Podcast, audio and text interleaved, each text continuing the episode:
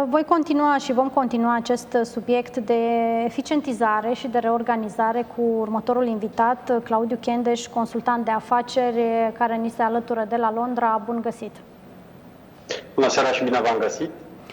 Claudiu, cum se vede de la Londra să zic, efect, cum se văd efectele pandemiei asupra companiilor listate. Mai discutam și de un studiu uh, ACCA uh, realizat pe 10.000 de profesioniști din întreaga lume care susținea uh, că societățile se așteaptă la o scădere de aproximativ 30% a afacerilor în acest an. E bine, în momentul în care îți scad veniturile um, cu 30%, ce ai de făcut? Da, cred că, um, cred că aici putem discuta de un, uh, un cadru puțin mai larg, uh, pentru că uh, ce s-a întâmplat în ultimele luni uh, duce la o reașezare a economiei globale, sau cel puțin asta se, se așteaptă atât în Statele Unite cât și în, în Europa. Um, cumva, apropo de uh, eficientizări operaționale, dacă privim puțin situația pe ansamblu din punctul de vedere a trei mari entități, consumatori, companii și legislativ, pe, pe partea de consumatori, uh, noi întotdeauna am, uh, în, în ultima vreme am cerut uh, ca energia să fie, să fie verde, să avem o protecție socială mai, mai ridicată. Acum discutăm inclusiv de o potențială scădere a orelor de lucru într-o săptămână normală.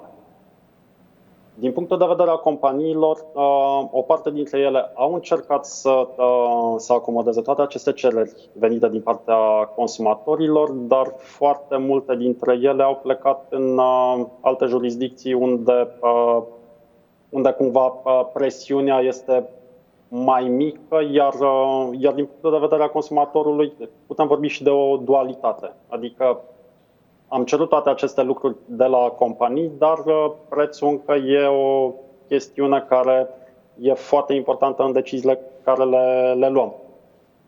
Când vorbești uh, de jurisdicții, poți să ne dai exemple și, până la urmă, trebuie să ai un model de afaceri care să-ți permită acest lucru. Da, e, um, practic, acum, la nivel global, se vorbește de o reașezare a, a lanțurilor logistice. Uh, o trecere pe lanțul scurt, cu alte cuvinte, o uh, migrare a industriei, o readucere a industriei cât mai aproape de piața de consum. În, uh, să zicem, în modelul precedent au fost foarte multe companii care au migrat în Asia de Sud-Est și pe,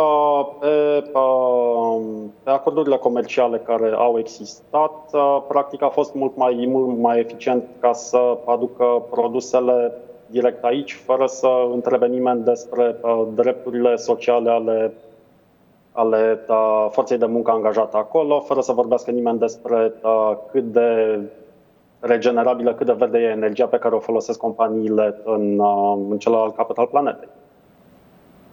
Legat de tendințe și, într-adevăr, este foarte bine punctat aici și am văzut cât de important a fost transportul până la urmă, că puteai să nu mai ai uh, materie primă. Uh, iar apropo de tendințe, ok, ne-am forțat să mergem uh, mai mult către zona de digitalizare și automatizare. Um, cum putem implementa rapid aceste tendințe? O parte dintre, dintre companii, dintre lideri au făcut deja de, de ceva vreme mișcări în, în acea direcție dar uh, cumva ca să, să schimbăm tendințele uh, pieței, există uh, acum și o speranță care vine din partea um, legislativului.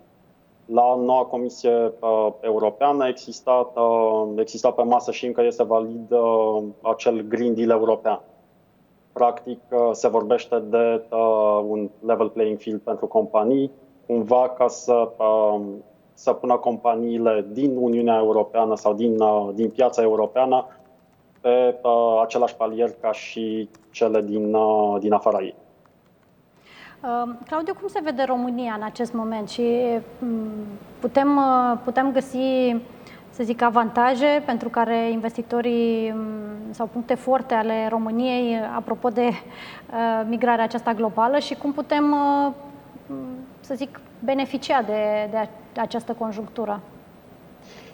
Rom- România este plasată foarte bine, uh, vorbim de, uh, și de poziția geostrategică, vorbim și de resursele naturale, vorbim și de uh, uh, forța de muncă care în ultimii ani, în, ul- în ultimele câteva zeci de ani a, a, a migrat, dar uh, ca și, ca și posibilitate și ca și uh, trend, există un avantaj foarte mare pe care îl are România, uh, dar ceea ce a pus la dispoziție Comisia Europeană și fondurile care o să fie uh, disponibile uh, trebuie să fie absorbite, pentru că altfel suntem în aceeași situație uh, ca și cum a fost cu autostrăzile. Banii sunt acolo, accesibili și nu se întâmplă nimic. Eu sper că se va întâmpla de această dată. Claudiu Chendeș, îți mulțumim mult pentru intervenție. Mulțumesc mult! Noi uh, revenim uh, imediat uh, după rubrica Cifra Zilei.